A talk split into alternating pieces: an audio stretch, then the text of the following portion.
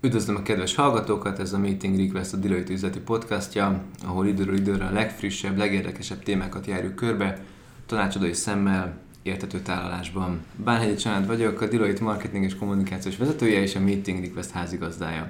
Az első adásunk egyben egy rendhagyó adás lesz, ugyanis a tervezetnél egy kicsit többen vagyunk a stúdióban, mégpedig azokból kifolyólag, mert a parlament a napokban elfogadta az őszi adócsomagot, pedig úgy gondoltuk szakértő kollégáimmal, hogy minden területnek a vezető szakértőjével összeülünk, és egy kicsit értelmezzük a változásokat, és átbeszéljük, hogy milyen új szabályozás jön.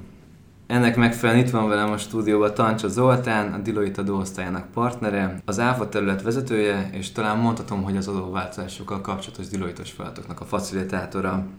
Ócak Ferenc, ugyancsak a Deloitte adóosztályának partnere, a társasági és a nemzetközi adózással foglalkozó csoport vezetője. Baranyi Gábor adóosztályunk igazgatója, munkavállalói jutatási terület vezető szakértője, és Harcos Mihály, a Deloitte légő jogi iroda ügyvédje, az adóperes terület vezetője. Sziasztok! Sziasztok! Sziasztok. Kezdjük talán azzal, hogy általánosságban elmondjátok, hogy mi a véleményetek a mostani adócsomagról, mekkora horderejű, milyen változások várhatóak. Egy lépéssel hátrébről kezdeném. Szerintem fontos, hogy néhány éve megfigyelhető változás, amit a minisztérium is kommunikál egyébként, hogy még korábban évente egy nagyobb adócsomag volt, jellemzően az év vége felé, addig az elmúlt években arra rendre állt át a minisztérium, hogy két alkalommal van különböző adócsomag.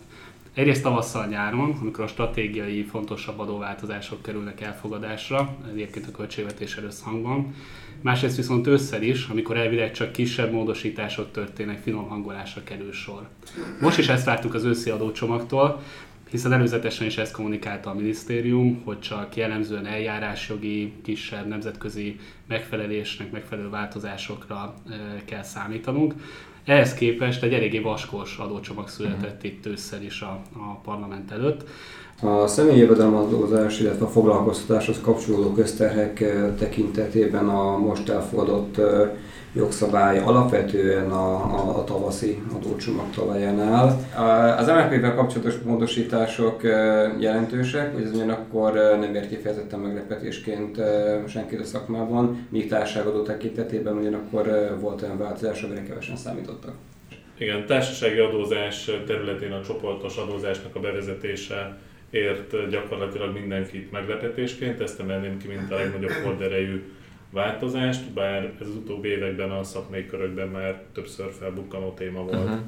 A csoportos adóalaniságnak a bevezetése az eljárásjogi vonalon is nagyon sok lenyomatot hagyott maga után, mert az egész szabályrendszert hozzá kellett igazítani, hogy a csoportos adóalaniságba belépés, kilépés folyamata hogyan történjen meg. Ez leszámítva e, az eljárásjogi szabályváltozások azok sokkal inkább az idei év elején hatályba lépett teljesen új eljárásjogrend, új eljárásjogi törvénycsomagoknak a pontosítását célozzák. Uh-huh.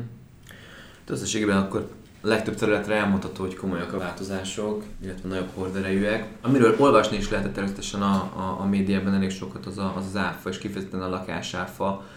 Zoli, itt, itt mik lettek a változások, mi a, mik a konkrétumok? Igen, erre a változásra nagyon készült az egész szakma, mivel nagyon nagy kérdés volt, hogy mi történik azokkal a projektekkel, amelyek nem fejeződnek be 2020. január 1-ig, ami elvileg a kedvezményes áfa kulcs alkalmazásának a határideje. Régóta kérte már a szakma, hogy megfelelő átmeneti rendelkezések szülessenek ezekre a helyzetekre vonatkozóan, hiszen lesznek olyan projektek, amik már most látszanak, hogy bár elkezdődnek a törvényi határidőig, de valószínűleg nem kerülnek befejezésre, és mindenki szerette volna elkerülni, hogy ezekre a 27%-os áfa kulcsot kelljen alkalmazni. Elég sokfajta szövegtervezet keringett a jogszabályalkotás folyamán is azzal kapcsolatban, hogy akkor hogy fogja ezt megoldani a kormányzat, illetve a jogalkotó. Ahogy azt a médiában is látni lehetett, végül az a megoldás született, hogy azon projektek esetében, amiknél a végleges építési engedély megszületett már 2018. november 1-ig, ezek esetében alkalmazni lehet az 5%-os áfa kulcsot egészen 2023. december 31-ig. Tehát ez egy elég nagy hosszabbításnak tekinthető, viszont nem old meg minden egyes esetet, hiszen továbbra is kérdés, hogy mi lesz majd azokkal a projektekkel, amelyeknél a végleges építési engedély november 1-ig még nem áll rendelkezésre, ez mondjuk csak később születik meg, és 2020. január 1-ig nem fejeződik be az adott projekt. Ez ugye továbbra is problémákat vet fel. El is a folyamatban lévő ingatlan fejlesztésnek most megoldotta az adókezelését ez az új átmeneti szabály. És milyen más területeket érintett még az új áfa szabályozás? Elég koncepcionális kérdéseket szabályoz még a mostani adócsomag. Itt kiemelném az utalványokra vonatkozó szabályozást, amelyek a fő szabálya már bekerültek a tavaszi adócsomagba is, viszont bizonyos speciális rendelkezések még nem kerültek egyértelműen rendezésre. Ezeket e, igyekezett elvarni a mostani őszi adócsomag, kifejezetten azokat az eseteket, amikor ingyenesen kerül sor az utalványoknak az átadására. Szeretném tényleg hangsúlyozni, hogy ez az új utalványrezsim eléggé megváltoztatja az eddigi gyakorlatot. Erről is sokat lehet már hallani, olvasni, hogy nagyon sok kérdés merül fel azzal kapcsolatban, hogy az eddig alkalmazott utalványokat lehet a jövőben is használni, illetve esetleg kell módosítani valamit az eddigi gyakorlatban. Egy előzetes vizsgálataink szerint elég sok olyan eset van, aminek a kezelése megváltozik január 1-től, tehát mindenképpen érdemes már most ezzel foglalkozni az adózóknak, akik bármilyen utalványt, kedvezményre jogosító más eszközt használnak, bármilyen ilyen promóciós célú termékátadást, árumintát alkalmaznak.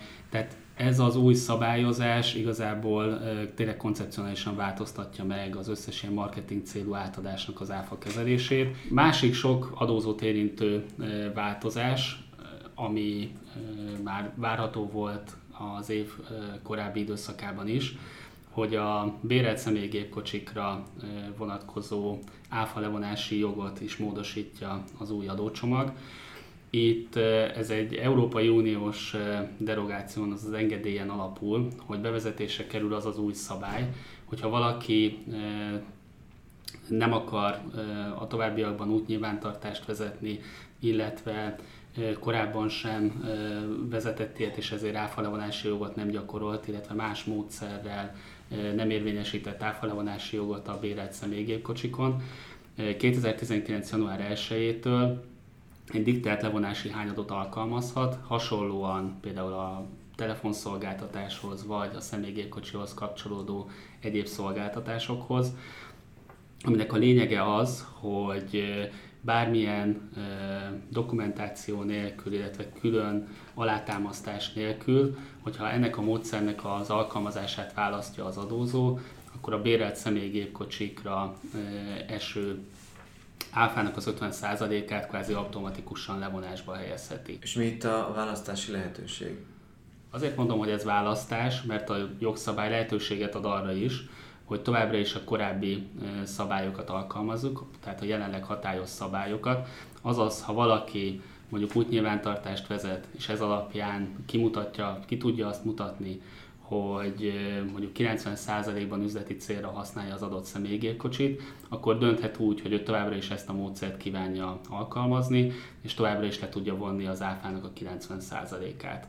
A mostani szabályozásban elfogadásra kerültek már ilyen később hatályba lépő rendelkezések is, amik tehát nem 2019. január 1-től lesznek alkalmazandók, hanem akár 2021, akár 2020-tól. Például a munkaerőkölcsönzés tekintetében ugye fordított adózás alkalmazandó a jelenleg hatályos szabályok alapján. Ezt azonban fokozatosan ki kell vezetni az ÁFA rendszeréből, és ehhez kapcsolatban például pontosítja azt a mostani módosító jogszabály, hogy 2021. január 1-től például csak az építőipari munkaerőkölcsönzés tekintetében lesz továbbra is alkalmazható a fordított adózás. Hasonló módosítás, ami szintén csak később lép életbe, 2020. január 1-től, ami az utazásszervezési szolgáltatásokat nyújtó adózókat érinti, hogy náluk pedig megváltozik egy kicsit a, az adó megállapításának a módja, illetve az a módszer, amivel az adókötelezettségüket megállapíthatják. hiszen például van egy olyan speciális lehetőség, hogy önálló pozíciószámonként határozhatják meg az adóalapot, ezt azonban szintén uniós elvárások miatt ki kell vezetni 2020-tól.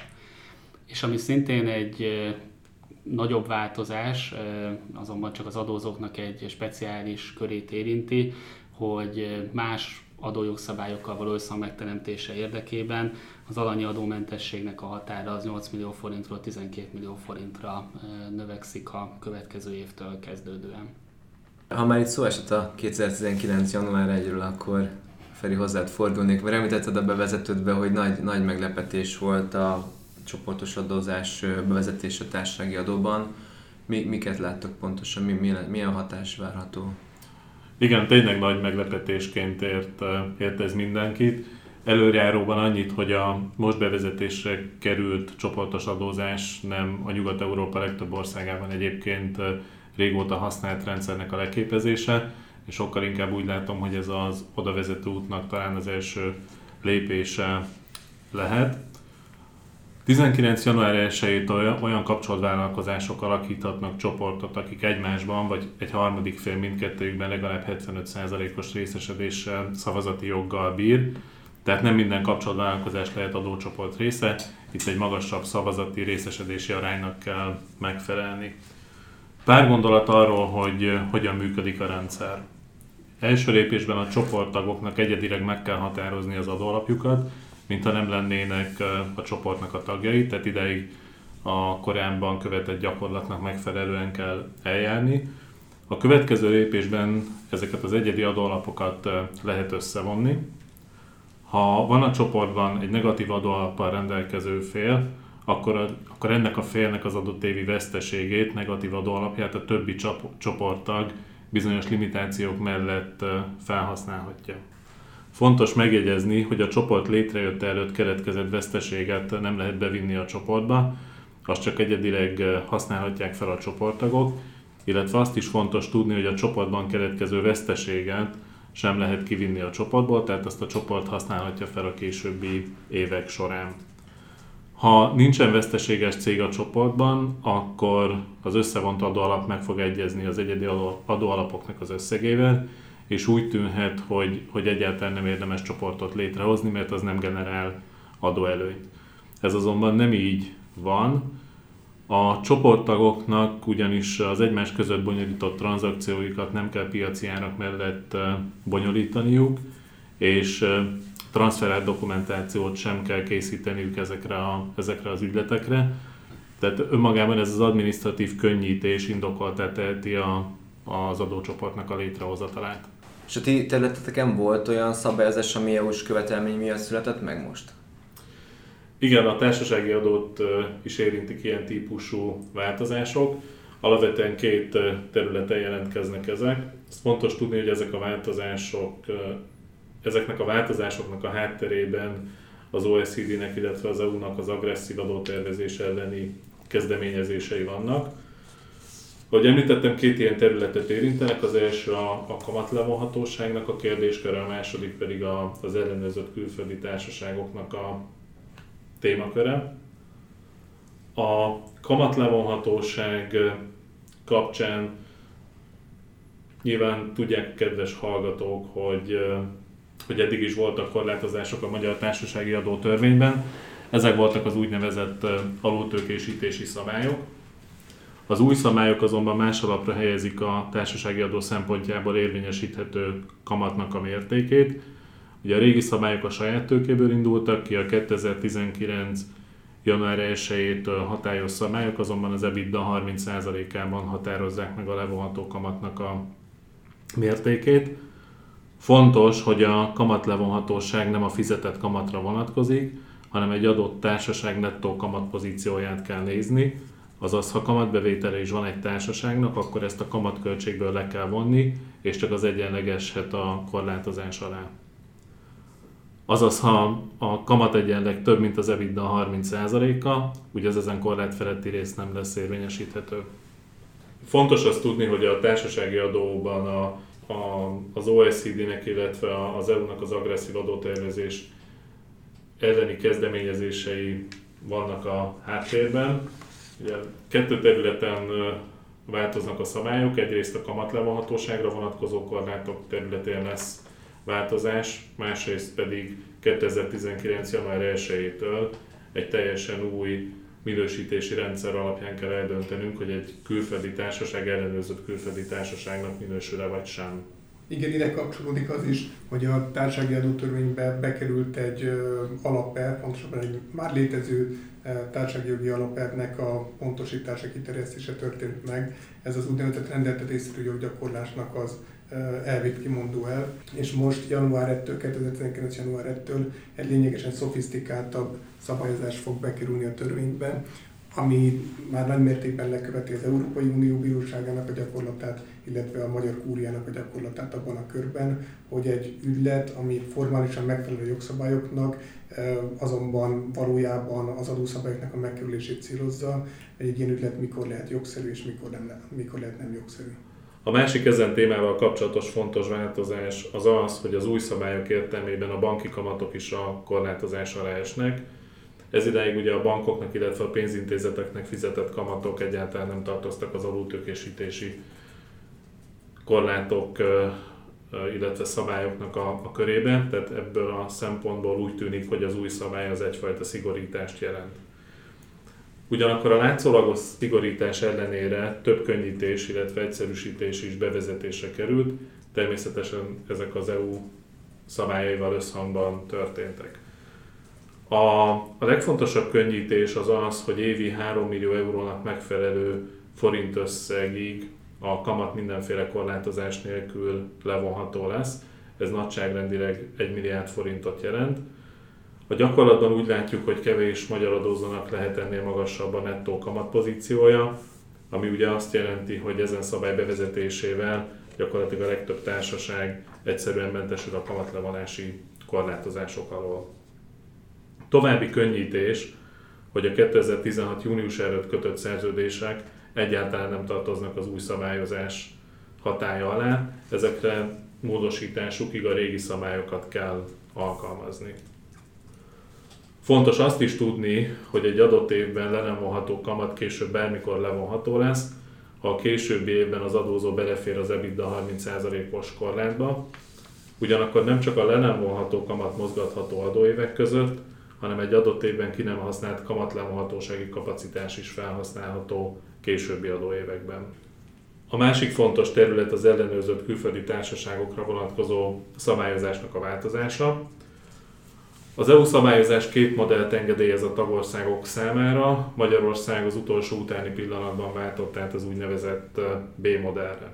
A B modell alapján egy külföldi társaság akkor lehet ellenőrzött külföldi társaság magyar adózási szempontból, ha több feltétel egyszerre teljesül. És melyek ezek a feltételek? Elsőként meg kell vizsgálni, hogy a, hogy a magyar társaság és a külföldi társaság milyen kapcsolatban áll egymással, akkor lehet egy külföldi társaság, ellenőrzött külföldi társaság, ha a magyar társaság több mint 50%-os tulajdoni, szavazati vagy profitból való részesedési uh-huh. arányjal rendelkezik a külföldi társaságban.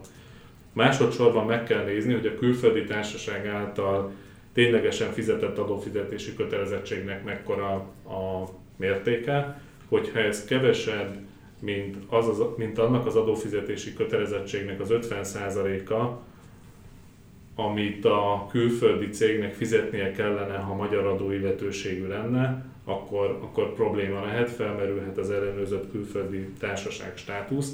Ezt hívjuk egy úgynevezett effektív adókulcs tesztnek. A harmadik feltétel alapján egy külföldi társaság akkor lehet ellenőrzött külföldi társaság, ha a külföldi társaság tevékenységéhez vagy jövedelméhez kapcsolódó jelentős személyi funkciók Magyarországon vannak.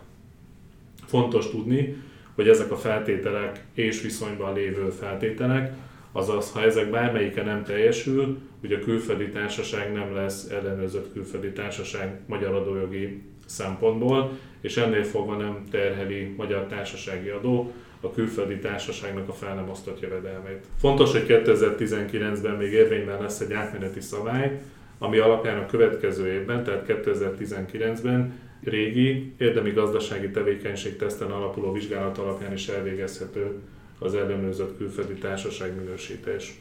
Említetted többször, hogy könnyítéseket tartalmaz az új adócsomag. Kicsit ezen a pozitív vonalon maradva az adókedvezmények területén is esetleg vannak új szabályozások? Az adókedvezmények területén azt mondanám, hogy vegyes a, vegyes a kép vannak pozitív változások, illetve vannak szigorítások. A társasági adórendszerében ez ideig három fő területen működő szervezetet támogathattak az adózók, amelyekhez különböző adókedvezmények tartoztak. Lehetett támogatni előadóművészeti szervezeteket, lehetett támogatni filmprodukciókat, beleértve a Magyar Nemzeti Filmalapot is, illetve különböző látványcsapatsportok részére is nyújthattak támogatást az adózók, akár sportszervezeteknek, akár sportági szövetségeknek. 19. január 1-től az előadó művészeti szervezetek részére nyújtott támogatás esetén nem jár adókedvezmény a, a társaságoknak. Ezek a szervezetek kikerülnek a kedvezményezeti körből, ez egy uh-huh. komoly szigorítás a 2018-as évhez képest. Adókedvezmények, támogatások területén a pozitív változás az az, hogy bővül a látványcsapatsportok támogatásának a köre, 2019-től ugyanis a sportcélú ingatlan üzemeltetésének költségeire adhatnak támogatást az adózók. Mi is említetted, hogy az eljárásjogi területen inkább technikai pontosítások történtek, de mégis mi a talán legfajsúlyosabb változás most a csomagban? Fontosabb, leghangsúlyosabb változás is egy már meglévő szabálynak a szigorítása. A, ez a bizonyítás előterjesztésre vonatkozó időkorlátot előíró, előíró szabály.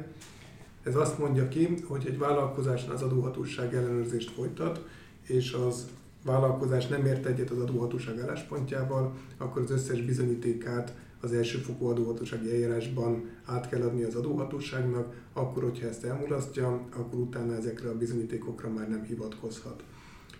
Ez a szabály szigorodik most azzal, hogy az elsőfokú eljárási határidőn belül is csak az ellenőrzési jegyzőkönyvre tett észrevételek keretében lehet beadni ezeket a bizonyítékokat, tehát az észrevételezési határidő után, ami egy 30 napos határidő, ilyen bizonyítékbeadásra nincsen lehetőség.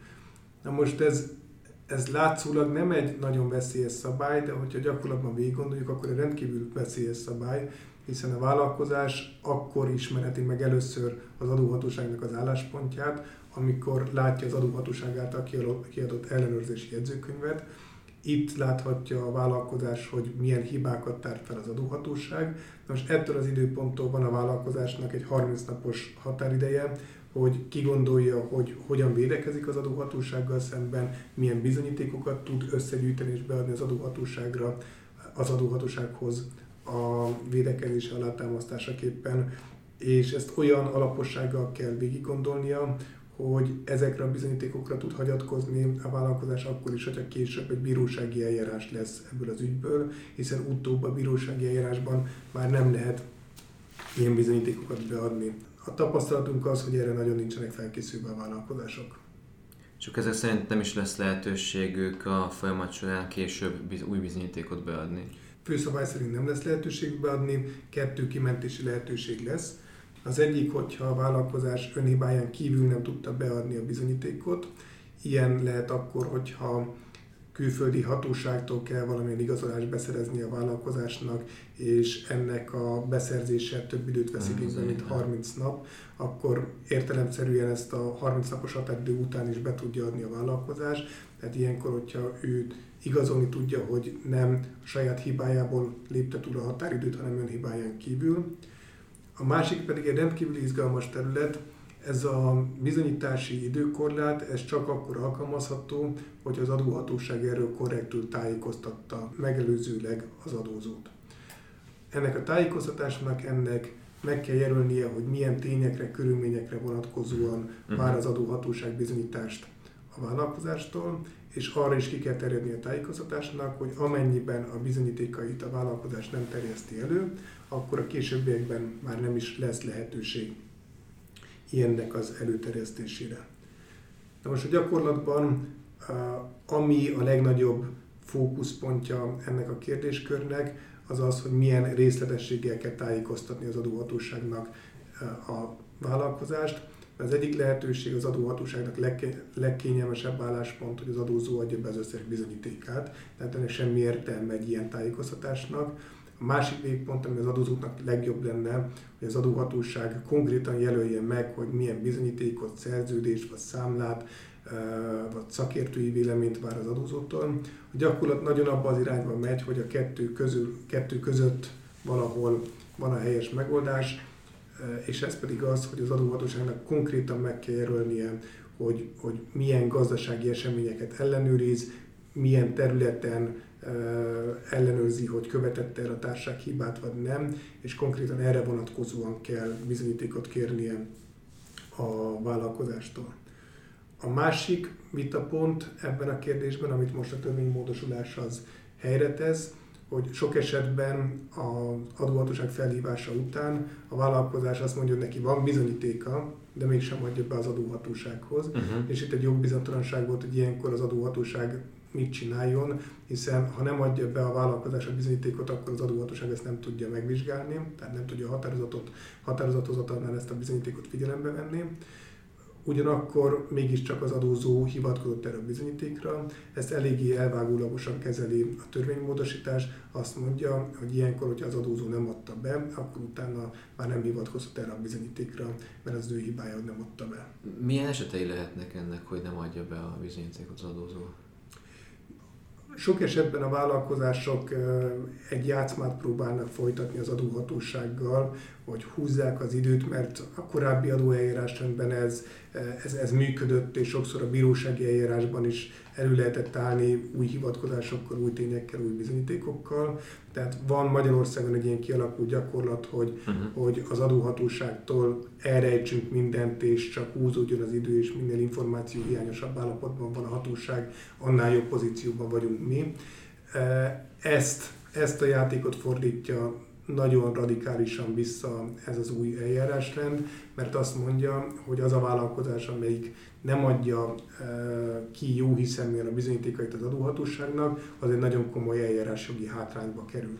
Tehát legtöbbször, legtöbbször az áll a háttérben, hogy a vállalkozás nem akarja átadni a bizonyítékot, az húzza az időt, azt mondja, hogy van bizonyítékom, de nem adom át, és ezzel most nagyon pórul lehet járni akkor lehet mondani, hogy a szabályozói szándék az az volt, hogy a vállalkozások egy sokkal transzparensebb és sokkal struktúráltabb hozzáállást mutassanak az adóhatóság felé. Teljes mértékben ez a célja a szabálynak. Gábor, hozzád fordulok, mert előzetesen a lakásáfa mellett talán a juttatási terület volt az, amiről a legtöbbet lehetett olvasni, hogy milyen szabályozások várhatók, és azoknak milyen hatásuk lesz. Ehhez képest mik a konkrétumok? Így van, alapvetően azt mondhatom el, hogy a most elfogadott törvény alapvetően a tavaszi csomag talaján áll a tekintetben, főleg technikai pontosításokat tartalmaz az a új törvény. A nyár elején nagyport kavarta a kafetéria szabályok várható módosulása, erre célzol, igaz? Így van, hosszú ideig jellemző volt Magyarországon, különösen nagy vállalati szektorban, hogy a társaságok a munkabér mellett béren kívüli juttatásokat is adtak, alkalmaztak valamilyen kafetéria programot. Az is hozzátartozik ugyanakkor, hogy Komoly szakmai vita folyt arról az elmúlt években, hogy ez a évről évre szofisztikáltabbá és mostanra talán kicsit már túlságosan is összetetté váló szabályozási rendszer fenntartható-e, indokolta a fenntartása.